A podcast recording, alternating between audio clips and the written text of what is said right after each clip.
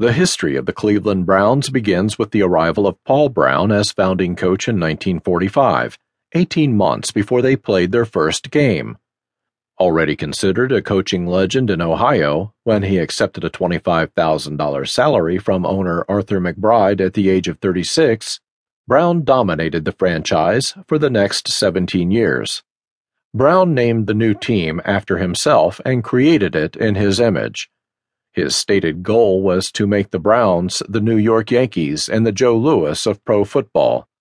He styled the team's uniforms and chose the colors of white, orange, and brown. When other teams adopted logos in the 1950s and affixed them to their helmets, Brown obstinately left his helmets plain, a distinction only the Browns hold today. Brown pioneered numerous innovations that are now commonplace in pro football such as the use of playbooks, game film study, and giving his players mental aptitude tests. He was the first to appoint full time assistant coaches at each position and the first coach in the All American Football Conference to sign African American players. Before Paul Brown came along, they just rolled the ball out on the field for practice, Hall of Fame coach Sid Gilman once said. He's the guy that changed football, not Red Grange or George Halas, said receiver Dante Lavelli. The Browns dominated the AAFC, winning each of the four championships and compiling a record of 52 4 3. They caused the league to disband from lack of interest. The Browns joined the established National Football League in 1950 with two other AAFC teams. For their first game in 1950, the NFL scheduled the Browns against the Philadelphia Eagles, who had won the previous two league championships. The Browns whipped them 35 to 10. That was a moment of triumph for him, recalled Mike Brown, Paul's son. I think he took pleasure in that game almost beyond what he took from any other.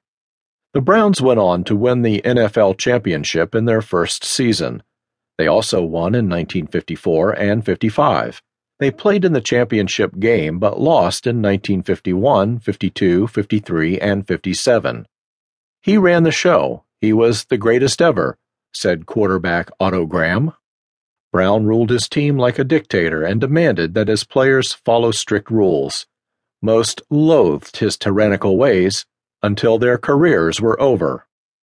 Everyone complained when they played for him, but those that went into coaching all tried to be like him when they retired said Jackie Groza, wife of Lou. If you did your job, he never said a thing, Lavelli said. He never swore at you. If you did something wrong, he'd bore right through you with those beady eyes and tell you off. After he left the practice field, he'd never hold a grudge against you. Mike Brown said, Even when my dad's teams were winning year after year, those guys were almost always in a state of semi rebellion because he was a taskmaster and he had a sharp tongue. Yet by the fact he held them to such a demanding standard, he got the best out of them. I think at a certain point they began to realize that, not always even when they were playing. The Browns did not have a losing season until 1956, the year Graham retired for the second and last time. By the 1960s, players were privately saying the game was passing Brown by and he was too stubborn to adapt. The end for Brown began when Art Modell, a 35 year old advertising executive from Brooklyn, New York, bought the Browns in 1961. Modell gave Brown an eight year contract, but their clashing egos made it apparent that they could not coexist. After two years together, which Brown called the darkest period in my life, Modell called Brown into his office and fired him. He was shaken, which was not like him, Mike Brown said more than 40 years later. His statement was that Modell had taken his team away from him. Other than family tragedies, I think that was the biggest blow of his life. Brown returned to Ohio after a five year exile and founded his second franchise, the Cincinnati Bengals. He coached them to the playoffs in their third year and into the Super Bowl in their 14th. He was inducted into the Pro Football Hall of Fame in 1967.